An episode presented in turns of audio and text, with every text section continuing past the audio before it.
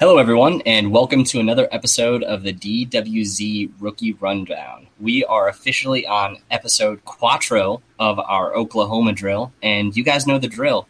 But this week we have a special guest in here. We have Andrew Erickson from P F F. He's back. Ladies and gentlemen, it's going to be wild. We're talking two big-bodied wide receivers that, although there's quite a bit of discrepancy in where they're getting drafted in your rookie drafts this year, their production, both in their first year and long-term, might not be as different as you expect it to be. So, Andrew, welcome. Glad to have you back. Are you ready to talk some rookie wide receivers?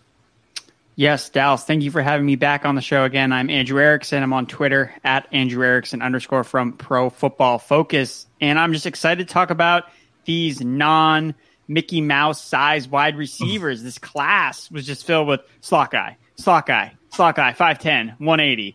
All over the place, and basically a bunch of Tyreek Hill comp- comparisons. Like, everyone is Tyreek Hill. But with these two receivers, we've actually got some size, some guys that can play on the outside, on the perimeter, which in itself makes them unique in this class. So I'm really excited to dive in.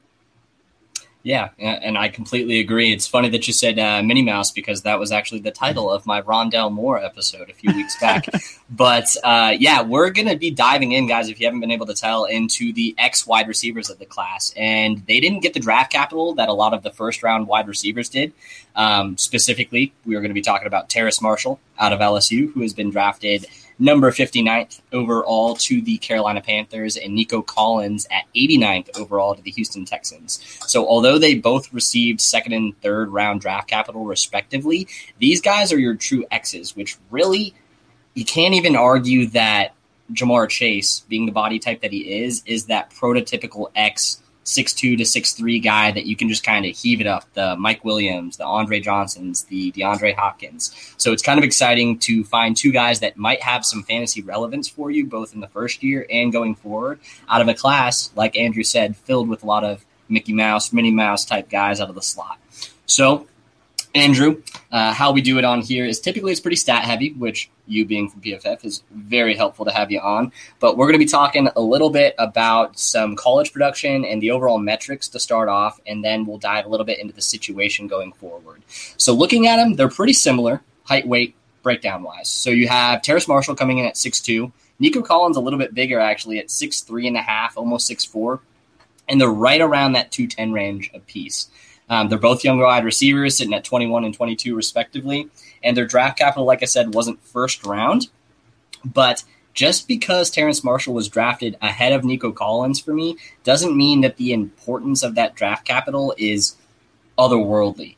For me, the fact that the Houston Texans traded back up into the third round when they didn't have any of their picks until the fifth round going into this draft to get their guy Nico Collins after their first selection, for me, is all I needed to see. They're trying to fill a role that they haven't had. So as you know, there's a lot of smaller slot guys basically playing every wide receiver position for the Houston Texans last year since DeAndre Hopkins left. So how do you feel about Nico Collins' draft capital in comparison to Terrace Marshall? Do you have a big issue with it? Are you excited about where he got taken? Just let me know what you're thinking. So when it comes down to the draft capital, I, I do think it matters a little bit more than you think. Just that's my opinion. I, with Terrace mm-hmm. Marshall specifically, so during the pre-draft process, he was rumored to be a back-end first-round pick. So I was a little bit shocked to kind of see him fall out of the first round. And what I believe was a Peter King report that had come out that the Ravens were honing on honing in on Terrace Marshall, and they obviously ended up taking Rashad Bateman, but they were honing in on Terrace Marshall. But then there was an injury concern thing that came up. And that's really why he ended up falling toward till the second round. So I think that's important to, again, it's hard to remember these things when you like look back and you say, oh, well, he was taken to this place. Like, we don't always remember, oh, why did this player fall? Because, oh, you know, there was this offseason thing or this off the field issue. And and that's what I remember about Marshall was I remember mocking him as a first round pick and all the N F L draft, N F L draft mocks that I did. And then I remember taking him out because of the updated information. And so that's why I wasn't surprised when he didn't go in the first round. But he, I think, has first-round talent. So there is a little bit of discrepancy between the two players for me in that case. Yeah, and that makes sense. Um, the discrepancy. Obviously, no one was mocking Nico Collins in the first round. Right. And no one can blame them for not mocking him in the first round when you have Shea Patterson throwing you the ball. Yes. I've watched enough Big Ten football to realize that that's not a good thing uh, at all. When, and when the Chiefs were flirting with the idea of him as their backup quarterback, I was like, have you not watched a single game of this man at Michigan? Yeah, and so that kind of brings it up with the X receiver and the production that we're looking at with the two guys. Um, Terrace Marshall, when you're watching him in college, for me, is a lot more refined than what you're getting with Nico Collins. And every time I'm watching Nico Collins tape, I see a lot of a guy not separating, but just out-bodying guys, kind of like what you saw with Jamar Chase, the smaller wide receiver, but the guy that's the catch point wide receiver in this class. Um, and it's just something where I had a hard time determining if it was that quarterback play specifically or if it was him just not being able to separate, because in a similar vein, kind of what we saw with, um, why am I blanking on his name? Jets quarterback just got drafted. Help me out. Wait, who is it? You're, who, who is it again? B Y U Jets quarterback who just got drafted. Oh, Zach Wilson. Zach Wilson, there we go. See, I don't, I don't really like Zach Wilson, so that tells you why I didn't know the name. Uh, but no, so there's a lot of talk about him um, in the same capacity as Shea Patterson, kind of throwing YOLO balls where I think the guy's over there on the sideline, I'm just going to throw it up fifty-fifty ball style, which there was a lot of that in the Michigan offense because anyone, again, who's watched the Big Ten has seen Harbaugh's offenses not really be productive. It's kind of where wide receivers and running backs all around go to die.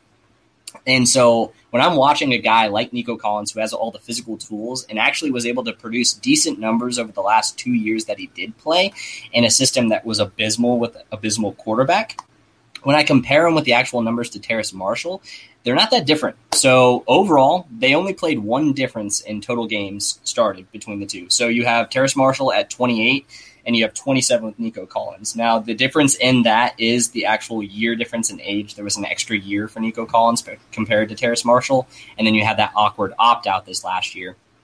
But production-wise, they're pretty similar as well. So Terrace Marshall ended up with almost thirty receptions more, so he's sitting at one oh six over his career as compared to the seventy-eight to Nico Collins. But their yardage was only about one hundred fifty off at fifteen ninety-four to thirteen eighty-eight. The biggest discrepancy in their overall production for me has a lot to do with the offenses that they were involved in, and that's the touchdown department. So there's that ten more touchdowns for Terrace Marshall as opposed to Nico Collins that I think sets him apart. And when you're watching the film, I think it's something that you see a lot, is that he's not predicated on only those outside routes that you see Nico Collins do. You never see Nico Collins on a drag route or a slant route or a deep cross. You see him pretty much on goes, curls, and cutbacks, potentially outs. So I don't know if you have a specific opinion on the production and why they are so similar with the prospects being sought after in such a varying degree. So with Nico Collins, I agree with your analysis of his struggles to create separation. That was one of the reasons why really early on in the pre-draft process, he was someone that I had no interest in whatsoever, because I've gone through this experiment a million times before. I've seen it as a, someone that follows the Patriots really close, like N'Keal Harry. Like, the guy has not been able to show any separation, and he's been a bust at the N F L level. Arcega White's, like, there's a ton of these guys that, oh, man, the, the contested catch fiend coming in. And, and that's what you have with, with Nico Collins. You look at some of his numbers from twenty eighteen, twenty nineteen. Second in contested catch rate, sixty-three percent. Sixth in passer rating generated, one twenty point eight, and fourth in yards per target, eighteen point two. So he's making big plays, but it's because he's just outbodying guys, which we find is just harder to do when you're playing in the N F L, because everyone else is now bigger than you, than, than the smaller defensive backs that you face in college. So the thing that changed my mind on him, or at least kind of opened me up more to him, even before he got drafted by the Texans, where there's some opportunity, which we'll get into, was the fact that his... His his uh, at the pro day, like his performance at the pro day was very eye opening to me, because he showed a lot more athleticism and speed and quickness that you wouldn't expect to necessarily see from a guy who can't separate. And again, we haven't seen him play in over a year because he opted out of last season. So if we see the same Nico Collins that we saw in two thousand nineteen, like, that's not good. Like that that's an issue for him. So again, I think that there's more projecting going forward, because we at least saw Terrace Marshall play last year. We got we got the chance to see Terrace Marshall play without Jamar Chase and Justin Jefferson for a small period of games. And in those games, he's pretty dominant. So he kind of like checks off the box there where like, okay, like he wasn't just, you know, predicated, you know, we did see him play without Joe Burrow in, you know, arguably the best college football offense ever. We saw him play without those guys, and we saw him still be uber productive and still catch a ton of touchdowns, which I think that is really part of his skill. You look at his numbers on the outside, just strictly lined up outside, two thousand since the start of two thousand nineteen, he's a perfect quarterback rating when targeted, one fifty-eight point three. So in, the, in, in this class, like we mentioned at the top, there's not a lot of outside receivers that at all. So for him to stand out that much for me was really appealing. Like, oh my God, like this is someone that I want to definitely target because he has an alpha profile. And the same thing goes with Nico Collins. Like he's built like an alpha, except there's just a little bit more unknown and a little bit more projecting to him. And I think that's part of the reason why we see, obviously besides the draft capital and maybe even too with the teams that they landed on, but why we're seeing a little more discrepancy in terms of their A D P. Yeah, I couldn't agree with more. Basically, with what you said on that one, uh, there is a lot more projection going on with Nico Collins, and I think that has a lot to do with the ceiling versus floor comps that we'll get into in a little bit as well. Um, I'm excited. This is the first week I do not have to dive into rushing stats for my wide receivers because these two guys did not touch the ball in the backfield. Had a couple of you reach out about that, but it's okay, guys. We're not talking about rushing stats this time. There's no Deebo Samuels today that we're going to be talking about. But instead, we're going to transition into the actual situations that they're going into. So this one's actually kind of interesting to me. Um, we're going into the second year of Joe Brady in Carolina. So Terrace Marshall comes into the Joe Brady offense, um, coming out of both his tenure with the Saints, where he was the uh, assistant offensive coordinator, as well as his time at L S U, making arguably, not really arguably anymore, the most prolific college offense anyone's ever seen, um, that also featured our boy Terrace Marshall on it. He is coming into a familiar situation, a familiar scheme, and a overall offense that a lot of people have a glorified view of based off of Joe Brady's pedigree. But when you look at the numbers last year from Carolina, it wasn't that great. Um, he was actually a little bit below average in a lot of the offensive rankings associated with it. So they finished as the twentieth ranked offense last year. The passing offense was twenty-first, um, which sounds surprising for many of you out there that played fantasy last year because he had three very relevant wide receivers on his team last year in Curtis Samuel, Robbie Anderson, and our boy D J Moore. Since last year, Robbie Anderson is still there. D J Moore is still there. But we've lost Curtis Samuel. So they've lost their gadgeter, and they're bringing in someone that doesn't fit that gadget prototype in a guy like Terrace Marshall. So you're looking at a guy coming into an offense that last year really didn't predicate itself on targeting any one specific guy with a lot of volume. So any of the volume stats that you saw with Terrace Marshall for me, you kind of have to look at that a little bit side-eyed and squint in order to see where this massive volume is going to come. I don't think in his rookie year he's going to be seeing the same volume that he was accustomed to really at L S U, but at the same time, his efficiency when targeted was pretty baffling to me. That specifically the twenty nineteen year, I understand that was with Joe Burrow and all the other weapons kind of taking the coverage away, but people forget he had thirteen touchdowns in twenty nineteen. He was extremely productive in the red zone and extremely productive at winning in that one-on-one contested battles on the sideline, just like you had said when targeting him. Extremely efficient. So how do you feel about his role in this Carolina offense in twenty twenty-one now that there is one less mouth to feed in the form of Curtis Samuel, who's now in Washington? The first thing that Teddy Bridgewater mentioned when he was talking about the Panthers offense last year was that they never practiced red zone. And it shows in the stats when you look at Teddy Bridgewater, specifically looking at his P F F grade. He was the league's lowest graded quarterback inside the opponent's twenty-yard line, twenty-nine point oh. Practice makes perfect, Dallas. So what do they go out and do besides signing Sam Darnold, who this isn't a Sam Darnold podcast, but I'm not a huge fan of Sam Darnold. Regardless, nope. What do they go out and do? They sign P F F's third highest graded red zone target in Terrace Marshall Junior So that's where he is going to succeed. It's going to be as a red zone guy. So that's how he's going to have to finagle his way about fewer targets in the offense. It's going to be him operating as a big threat. Again, we talked about his size already. So that's where I think he's going to be. Terrace Marshall's really going to be most involved is as a red zone guy. Again, Sam Darnold, not super excited for him in particular. Like his, you know, red zone passing grades aren't great either. And people think that he can kind of bounce back with Joe Brady. I'm a little lukewarm. He can be better for sure, but I mean, the Carolina Panthers offensive line still isn't great. And Curtis Samuel, again, the Panthers still have a lot of vacated targets. So it doesn't, on the surface, it doesn't look like there's like a ton of opportunity, but Curtis Samuel did command a lot of opportunity there. They don't really utilize the tight end. At least they didn't do it last year. Did add Dan Arnold, so we'll see how that kind of plays out. But for me, it mm-hmm. has to be for him to catch touchdowns, and that's what he did last year. Or that's what he did in college. And it makes a lot of sense that Joe Brady's going to scheme him up there because you look at last year, Robbie Anderson and D J Moore combined for eighteen end zone targets, and they caught a grand total of zero of them from Teddy Bridgewater and for, from Philip Walker. So that's where he's going to find his success is targeting in the red zone. Yeah, I couldn't agree more. The one thing that really concerns me the most about this passing volume, you said a lot about the vacated targets. Um, a large majority of that was with Curtis Samuel at ninety-seven, but Mike Davis is also gone.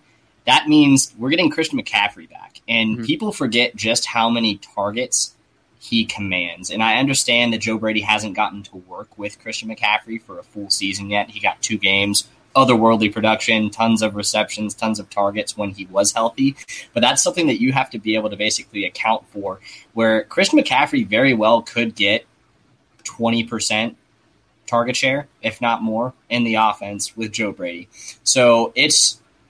I know it's alluring to look at the Panthers offense like we did last year saying, oh, three viable wide receivers. Like you said, there's actually two hundred targets total up for grabs, which is wild. Over thir- uh, over thirty-five percent basically of their production last year is up for grabs.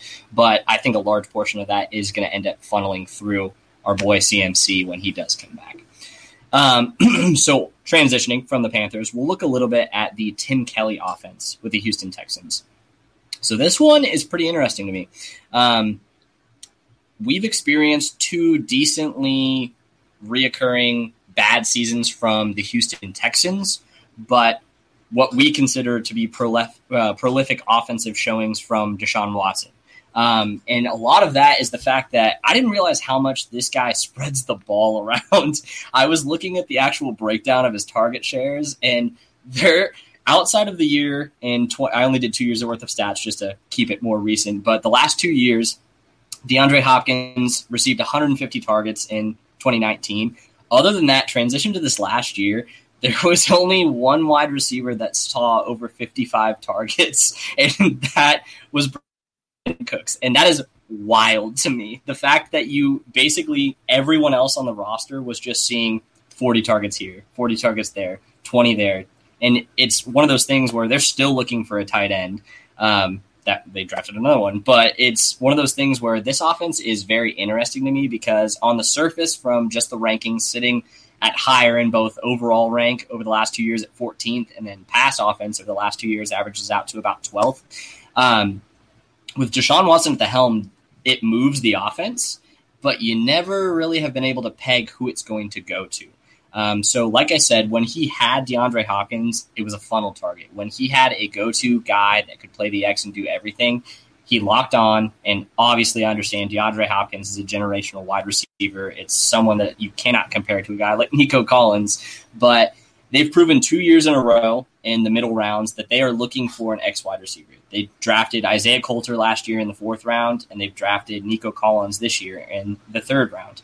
Um, they're looking for a guy that does not fill the exact same role that you're getting with, like I said, those three wide receivers and Cooks, Kuti, and Cobb.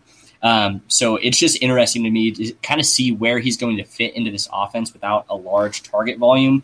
Um, he was the man when you're looking at the Michigan breakdown of stats, but I don't know if he's going to have a volume that's going to be sustainable in his first year unless he ends up getting a rapport with his quarterback, whoever that may be. And if you want to dive a little bit into the quarterback situation, I'm game to talk about that because this is ugly right now.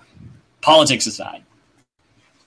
It is indeed ugly, this quarterback situation here with the Houston Texans. So the way I'm looking at it is I think that's going to be Tyrod Taylor, probably under center to start the year. and then Davis Mills will probably find his way in. The one thing about Davis Mills that I've kind of picked up just kind of my research on him, he likes to throw to his first read a lot. That's his shtick, as he throws to his first read. So it really depends on, does Nico Collins emerge as his potential first read, or is it Brandon Cooks, or is it the tight, like, so we're mm-hmm. gonna we're gonna know quickly know once he becomes quarterback, whether it's week one, whether it's in the preseason, whatever. Like, that's something to pay attention to, is who is he throwing the ball to, because that's probably what the receiver is or how the target pecking order is going to work with him. I actually like Nico Collins probably more with Tyrod Taylor under center. Before Tyrod's season basically kind of fell apart last year, despite the fact that he was undefeated as as a starting quarterback. Winner. He, I, I was really excited about Mike, his potential pairing with Mike Williams, because when you looked at Tyrod Taylor historically, he's had a pretty good deep ball. Like, he's had an affinity to throw the ball deep.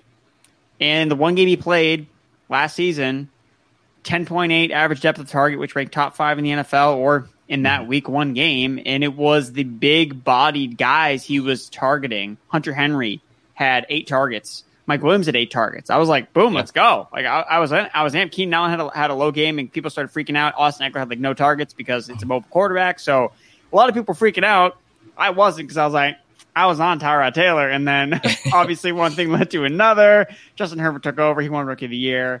You, you know the story. And Tyrod Taylor got mm-hmm. stabbed in the lung. So he was a big loser. He's in Houston now. So I do think that with Collins, though, that pairing could potentially work together, because he is a big body target, like I mentioned before. So I think that Tyrod is probably actually a – it's not a bad quarterback situation necessarily for Nico Collins. It's not ideal. You'd obviously want Deshaun mm-hmm. Watson at quarterback. Any receiver would.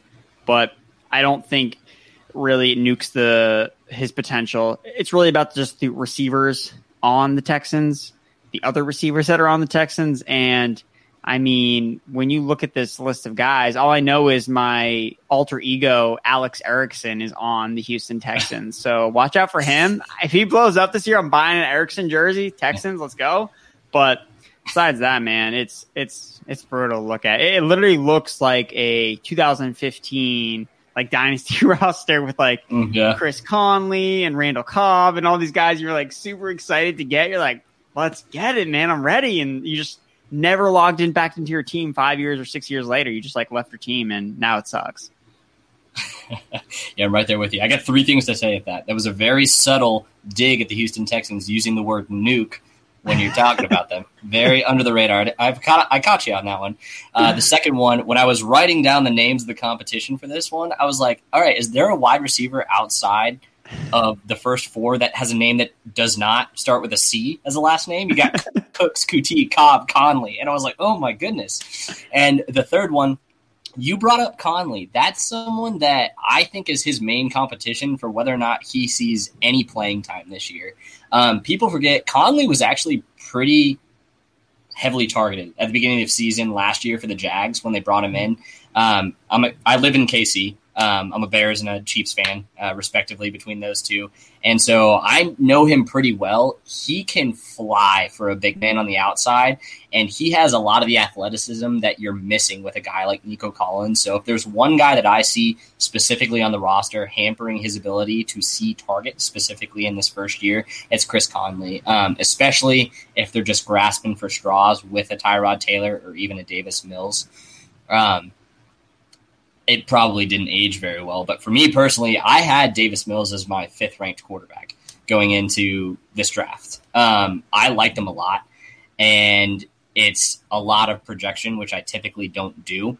Um, but there's something about David Shaw in Stanford that I trust with his quarterbacks, where he flat-out said Davis Mills is the best quarterback that's come through outside of Andrew since he's been there. And so, granted, they haven't been producing any quarterbacks that are heavily drafted. Not drafting. Wrong. So, I know, I mean, he's not wrong, guys, all right? I understand what I'm saying. Trust me. Take it with a grain of salt. But I'm very interested to see how he could do. I think it is the worst situation he could possibly be thrown into to see how he can do. Um, but, yeah, it's it's one of those things where I just feel so bad for Tyrod Taylor specifically because, like you said, his deep ball. I still can vividly see the play because I was watching this Browns game live when it happened. Do you remember that sixty-yard bomb on a rope to Marquez Callaway? And just he barely caught it, like outstretched hands right in front of the goalpost. I can vividly see that memory of that game for when Tyrod was still the starter. But uh, yeah, so I'm excited for that deep ball. Do you but, mean uh, uh, not Mark, not Marquez Callaway? You mean Antonio Callaway? Antonio Callaway, yes, yes, not Marquez Callaway. Yeah, sorry, sorry. No, I mean, it's, it's okay to get your, your irrelevant Callaway receivers mixed up. Hey, he's on a practice squad somewhere, and I know where it is. It's with the Chiefs, all right? Uh, but, yeah, so it's just one of those things. Like I said, Conley is a little bit concerning for me, especially with yeah. the deep ball, like you said. But if he can break through that initial line as that third or fourth wide receiver, I personally think Randall Cobb's kind of dead. Uh, once he left Dallas, his production immediately dipped, and that was primarily due to the fact that he was playing opposite Amari Cooper and had Dak Prescott thrown in the ball. But for me, I'm very interested. I was shocked. I understand Will Fuller's no longer with the team, so they really are looking for that deep threat as well, which is why I think they brought in Conley on the cheap. But um, I thought the vacated targets was going to be quite a bit less for the Houston Texans. It's actually at one hundred ninety-four as compared to the two hundred that are missing. So I was trying to figure out where these missing targets were coming from, because it seems like it's the same core wide receiver group outside of Will Fuller. And I know he did not have one hundred ninety-four targets last year. Um, so it's just very intriguing to me um, as to these two situations. But if you're leaning between the two with first year production opportunity, who are you going to lean?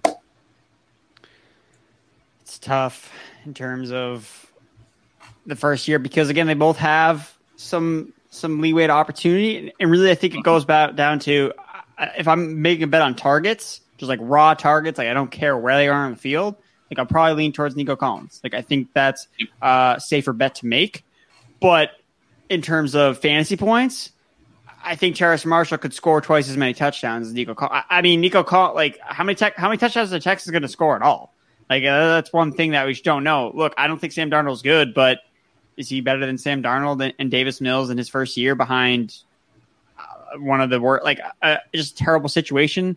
Like probably, like Sam Darnold could still be the twenty-fifth quarterback in the league and not be great, but he can still help them so- score touchdowns for his receivers. So I think that I would bank on Marshall flashing more, being more efficient, you know, kind of helping boost the offense. Like when he's out there, he makes the offense better. Whereas Nico Collins is kind of just like, hey, like we need, I just need volume. Just like, give me volume. Like he's going to get a, he's going to have more. I could see having more of a Darnell Mooney-esque season where he does get a lot of volume. When you look at his stats, then you're like, wow, this guy, these numbers are not good. And, oh, well, his quarterback play was really bad. Like that's why. And then we'll have to go back, watch the film and to actually kind of figure out, okay, what was this season about? Because the numbers aren't going to necessarily be super telling from an efficiency standpoint. Whereas Terrace Marshall, I think, has more of a Chase Claypool kind of potential to him because he has that alpha profile, and I could see him scoring, you know, being the main touchdown guy. I mean, look, D J Moore and Robbie Anderson really aren't those guys. Like, D J Moore has never been a touchdown guy. Again, I don't know if he's, like, just drinking from the Julio Jones pool or something, but he's super dynamic receiver, but he just doesn't score touchdowns. And Robbie Anderson, you know, we'll see how his usage is in with Sam Darnold this time around. He didn't, you know, he wasn't like a, a main red zone guy for Darnold. So I think that Marshall's going to score more touchdowns than Collins. So I think that at the end of the day, he could end up scoring more fantasy points. But, and I, and I think that's really going to like kind of give a boost to his value in dynasty long term, especially also because Robbie Anderson is a free agent after this year. So I think that's really, that's like a big takeaway that you're going to see them probably have pretty similar numbers to kind of finish up the year, even though they kind of ha- take two separate ways to get there. But I, I think in dynasty, I think it's a, it's not even close necessarily where you have these two players, because I think Nico Collins isn't going to put up a lot of efficiencies and all. People are going to be excited about him. Whereas Marshall, he's going to have really efficient numbers or more efficient numbers. And then, okay, now Robbie Anderson's gone. Okay, now he's ready to take the next step. And hopefully Sam Darnold's not there anymore. So th- that th- here's the hoping. Yeah, uh, I couldn't agree more with the way that they'll probably get the points. Um, for me, when I'm looking at Nico Collins, I see a lot of Auden Tate is what I see. A guy that can't separate, a guy that when he's pushed in the lineup, he will produce for you if you funnel the ball to him. So if you remember those couple of games where Auden Tate was the only healthy wide receiver on the Bengals two years ago, uh, he was seeing ten eleven, twelve targets a game, and he was producing for you for fantasy out of the flex, and even as a wide receiver too, I think a couple of weeks. So that's what I see a lot when I look at a guy like Nico Collins. But when we're talking specifically with their twenty twenty-one production, that's the point I kind of wanted to dive into a little bit more. And so I teased it a little bit earlier, guys, but the draft difference in these two players is where I want to point a finger at. So when you're looking at twenty twenty-one production, Andrew had a difficult time deciphering who was going to have the most points. Um, there's a lot up in the air between the two. And that's something that you typically deal with when you have two players that are in similar A D P. But right now, in June A D P, Terrace Marshall is going as the tenth player off the board, the one ten in June A D P. Nico Collins is going as the three oh six. So if you're looking for a wide receiver to come in to your roster and immediately have the potential to fill in at the wide receiver position, or maybe you're just not that high on a guy like Terrace Marshall at that one ten selection and you want to go with a Trey Sermon or a different profile guy like our boy Elijah Moore with the Jets. That's something that you could do, and then later on in your draft at that three oh six or even earlier in the second round, because we've talked about that production gap not being that high, you could grab a guy like Nico Collins who you know is going to have the funneled targets to him. So I'm just curious, what's your take on that two-round difference when you yourself had talked about the production really not being different? I think the Marshall price is fair. I think that's where he should be priced. That's kind of where I have him in my rankings. I have him, I believe, at nine overall. So with one ten, whatever, at back into the first round, I think that's, that's fair. But again, I have Nico Collins almost a round ahead of three oh six. So I think that he's a strong middle of the second round pick. And again, if you can get him in the third round, I think that makes it that much better of a deal. I think that I, I kind of view him. He's in tier with me with a guy with Diami Brown and Amon-Ra Saint Brown to an extent. So he's kind of in that tier where, again, like Amon-Ra Saint Brown, again, we're not talking about these guys specifically, but again, he's mm-hmm. kind of in a similar situ- situation to Collins where he's on an offense that doesn't have a lot of competition. So you could see him falling into a lot of targets this year. And, and look, and that's the thing. You know, people will chase volume, and you don't have to even like Nico Collins because chances are if he gets volume and does something with them, he's already gained value, and then you can trade him for some for something else. Like that's part of what you want in your roster is, is this player going to accrue value or is it going to depreciate? And mm-hmm. from the looks of it with Nico Collins, it really looks like he's only going to be able to go up. So if you only have to spend a third round pick on him, I don't, I really don't see how he's not going to at least be worth something more than that when the season's all said and done. So really, I think it's a really win-win. Then you can decide, hey, I don't really want to keep this guy. Let me trade him for a second-round pick in two thousand twenty-two, you know, package him in a deal or something like that. I think there's a lot of options that you can weigh with Nico Collins, but I think that three oh six is way too low. Yeah, and I completely agree with that. Um, Matty Big Chest, all of you listening right now definitely know who Matty Big Chest is. Uh, Nico Collins was this guy going into the draft. Uh, I was a little apprehensive with it, and then I started looking at the situation quite a bit more after the draft, and I'm starting to lean with him where I think he's being extremely underdrafted, which is exactly what our boy Andrew here just said. But um, when you look at the players, similar profiles, similar college production, the situation is honestly pretty similar as well. The role that they're going to fill for their teams is wide open. They have the opportunity with a lot of vacated targets. It's just kind of your choice with your flavor of guy. So like you said, I personally lean Terrace Marshall, obviously. I'm pretty sure most people will. I just wanted to do this specific comparison, guys, to show you that the overall production between the two players as opposed to the value that you are drafting them at should not be what it is right now.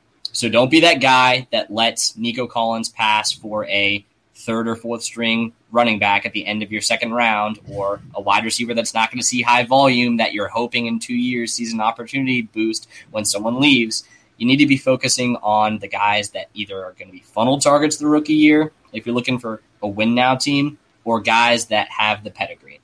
So for me personally, right there with you, Terrace Marshall all the way. Nico Collins should be sneaking up draft boards. I see him going a little bit higher than the three oh six. I was kind of surprised when it was that big of a gap when I looked into it.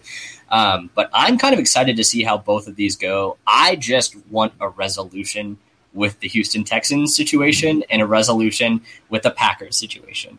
Uh, I, a Bear fan, like I said, I just want Aaron Rodgers gone. It's so bad. And I want Deshaun Watson to just figure everything out. Like, if he's a bad guy, we all need to know about it. If he's not a bad guy, then get back on the field and deal with the situation. Like, it's it's just that paradigm right now where I'm like, all right, this is frustrating. Like, I understand this is the fantasy dead season, but I am just ready for things to be set in stone. I like order. That's my thing. Well, welcome to fantasy football, where there's basically no order, and after week one in the preseason, when half these guys get hurt and depth charts get thrown out the window, and we have guys playing over these guys, and it's just a freaking mess. We got Denzel Mims running with the running as the number five receiver on the Jets. What is going on? Absolute mayhem. But one last thing I want to mention about Nico yeah. Collins, and going back to the archetype receiver. Look, both of these guys have alpha profiles in terms of yep. their body size, their in terms of their ability to win on the outside. So that in itself has value, because there are just some receivers that are never going to be like that. They just it's not in their range of outcomes. Just being able to play on the outside. If you look at last season, look at the top twelve fantasy wide receivers overall last year, Tyreek Hill, Keenan Allen, and Tyler Lockett were the only three receivers that played more than fifty percent of their snaps out of the slot. So there is an inherent upside to just having a player that, hey, I can win on the outside, to not having slot-only guys. So when you look at a Nico Collins, I think that's important to, if you went after Elijah Moore or a Rondell Moore, you know, let's say at the top of the second round or back into the first round, and you're looking to add another player, add don't add another slot receiver. Like, diversify your player pool. So now you have, okay, I have this dynamic P P R guy who could maybe be more explosive, and now I have a lottery ticket alpha who he could probably do, he could do nothing. He could kind of fizzle out. He could be take the N'Keal Harry route and just kind of dissipate. But N'Keal Harry was either going to be an alpha or be nothing. And I think that's what you're going to get from Nico Collins. His range of outcomes, again, like you mentioned, like the floor ceiling thing is really wide, mm-hmm. but that's what you want to chase after on a th- with a third round rookie pick. You don't, you don't want any of these crappy running backs that in, in a terribly in a terrible running back class. Like, you want the upside Nico Collins, and if it doesn't work, okay, then you move on. Like, you know why he can't separate. Okay, you, you're going to know after year one, because he's going to see plenty of targets. So you're going to know after year one whether he's got it or not, because guys usually don't necessarily just become, oh, I can know how to separate now, because of their body type. So I think that's just important to keep in mind about players like Nico Collins, about these bigger receivers, that they are different and they can offer upside. So again, I would I would never take Nico, Amon-Ra Saint Brown over Nico Collins, because we saw Amon-Ra Saint Brown, you know, play in the slot. That's where he was his best. That seems like where he's going to probably play with the Lions, and he wasn't as good on the outside. I have. I don't feel confident in his ability to play on the outside. So for me, I would I have Nico Collins ranked ahead because of his ability to play on the outside. Yeah, I agree with you on that one. Uh, in two separate drafts, I took Amari Rodgers, respectively, and Nico Collins, both ahead of Amon-Ra Saint Brown. So yes. right there with you.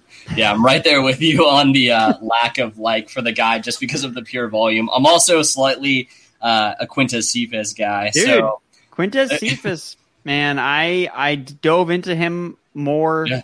this week, because I was doing a series of articles where I'm looking back at the twenty twenty class of receivers, and Quintez Cephus cracked the top twenty. Again, that's not like super impressive on the surface, yeah. but when you look at the class in its whole, it's, it's like a pretty stacked class. So yeah. the fact that he made the list at all was impressive. And look, from week one, like if you really want to know, like Quintez Cephus, I mean, Dallas, I'm not sure if you've rewatched him or not, but watch mm-hmm. his week one game where he got nine targets and was literally terrible. And watch yep. his week seventeen game. Like, looks like a different dude. Like, yeah. significantly better, just more comfortable in the offense. And I think that's to be expected. I mean, the guy had never played in the preseason ever. And then it's like, okay, well, you need to step in and be Kenny Golladay, and you're going to target you nine times. And you need to, yeah. you need to produce. Like, that's a lot to ask for a fifth round rookie playing his first N F L action at all. Like, no preseason. So of course he failed. Like most day three picks would, but we saw the growth of the player throughout the season. So Cephus, I mean, it really wouldn't surprise me at all if he is their number one wide receiver. Brashad Perryman, Tyrell Williams, like whatever. I mean, again, Lions offense isn't going to be exciting regardless, but Cephus, if he's on your waiver wire, I think that he's worth picking up. Yeah, exactly. And so that's my thing, too. Uh, the two guys we've actually talked about them have been my buys all offseason. I've been picking up Darnell Mooney and Quintez Cephus everywhere. Um, they are going to be the absolute cheapest throw-ins you can get, pretty much. Darnell Mooney's picking up some steam now just because everyone keeps retweeting that Jalen Ramsey toasting that they had on the Rams. People forget how bad of a throw Nick Foles fucking oh, threw yeah. for that pass. Terrible. But, uh, yeah. So those are my two guys this offseason. But, yeah, no, I really appreciate you coming on, Andrew. Um, one last thing. If you had to basically go into a comp scenario, I know you're not huge on them. I like them just because the people like them. We got to give them what they want. For me, I'll go first, give you a little bit of time to think about it because I'm putting you on the spot. If I'm looking at Nico Collins, I'm seeing a ceiling of a guy like Marvin Jones, but a floor of a J-Jaw when I'm looking at Nico. I think that the separation is a huge issue, which is exactly what we've seen with J-Jaw, and that is a very real possibility when you look at a guy like Nico. And then when I'm looking at Terrace Marshall, I see a floor of Marvin Jones, which, again, you guys, I realize that this name is not sexy, but anyone who's had Marvin Jones on their fantasy teams knows exactly what he's doing for you. He's going to give you those middling weeks in your flex, and then he's going to have a freaking forty-point game at some point during the season that's going to win you that week every single year. But that's basically my floor for him. Um, my ceiling for a guy like Terrace Marshall really is kind of what we saw last year with Chase Claypool. I think that's about the peak of what you're seeing, that high touchdown production, flirting with one thousand yards, but not the true volume with currently what he's looking at unless the team that he's on loses multiple wide receivers. I think he's got to basically become the focal point of the offense to reach anything higher than what we saw with a guy like Chase Claypool last year. What about you? I think the Claypool one is spot on. I think you kind of, I know I've mentioned it before on this podcast with Claypool being a ceiling projection. Again, he blew up because he has an alpha profile. Like that's his mm-hmm. size, speed, his athleticism. Like all these guys have that type of archetype to them, archetype. So I guess floor, there's some Devontae Parker going on too. Like that's mm-hmm. a real thing. And, and you can look at that in a bunch of different ways because Devontae Parker's never been an elite separator, but he's, when paired with the correct quarterback, he's still been able to thrive and be a big body receiver. Again, not every big body receiver doesn't pan out, but at the same time, it's not a recipe for long-term success. That's route running. Like one good season from a contested catch receiver can happen. We see it a lot all the time. We Devontae Parker. You know, we had a spectacular season with Ryan Fitzpatrick in two thousand nineteen. And then it kind of fell apart because those players get hurt because they're not they're winning by being physical. And it's not necessarily a recipe for success long term. So I guess I'll say so Claypool or ceiling kind of for both guys. Again, you're right. There there really aren't too dramatically There's not too much of a dramatic difference between the two. So I almost kind of want to comp them very similarly. And I guess another ceiling might be uh, like a T. Higgins type player. So bigger. I would probably maybe even Nico Collins is more like T. Higgins because I think that he's a little bit used more downfield than a Terrace Marshall, who, again, I think is really more of the red zone monster kind of player. So that's kind of be some of my differences. Yeah. Uh, my only complaint with the T. Higgins is T. Higgins is so smooth. People don't talk about it enough. His route running is so crispy, and I love it. He runs like a slot wide receiver at six four, and it's just... Well, I mean, wild. Nico Collins, I mean, look, man, nobody's seen this guy. So, like, like that's the thing. Like, because he, he could come out and be like, who the hell is this dude? Like, this is not the same guy from twenty nineteen.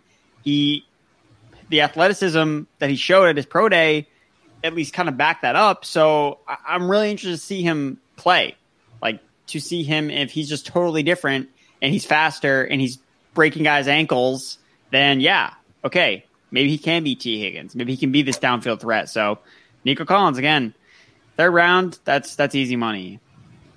Yeah, absolutely. All right, folks. Well, thank you for tuning in to a, another lovely Oklahoma drill with me on the Rookie Rundown and my boy, Andrew Erickson. Andrew, why don't you go ahead and plug anything you got going on right now? Um, make sure to give the Twitter handle, the whole shebang, just so these people know where to follow you, where to find your content, everything like that.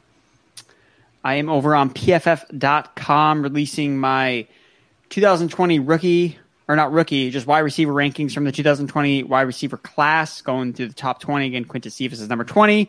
You're going to have to read the articles to get the remaining nineteen guys. You can follow me on Twitter at Andrew Erickson underscore, and I'm also on TikTok. My takes have now gone video, so you can find all my takes over on TikTok, also at Andrew Erickson underscore. Yeah, if you guys haven't checked out his TikTok, you need to. They're crispy. He's got some some uh, pretty fat beats in the background, bumping most of the time, so I'm always here for it. I like the stats. Uh, I'm on the Zeke train. I'm on everything right now. So uh, thank you again, Andrew, for joining us. If you guys learned anything today, it's that you need to draft, honestly, both of these guys, first and second round. Go bang, bang. Why not? Alpha profiles. And make sure to pick up Quintez Cephus. All right. Thanks, guys. We'll see you next week, okay? Bye. one thousand dollars for Cool G, as we call it back home. Are you at liberty to play for that, Stanley? Would you prefer to play for Smiles?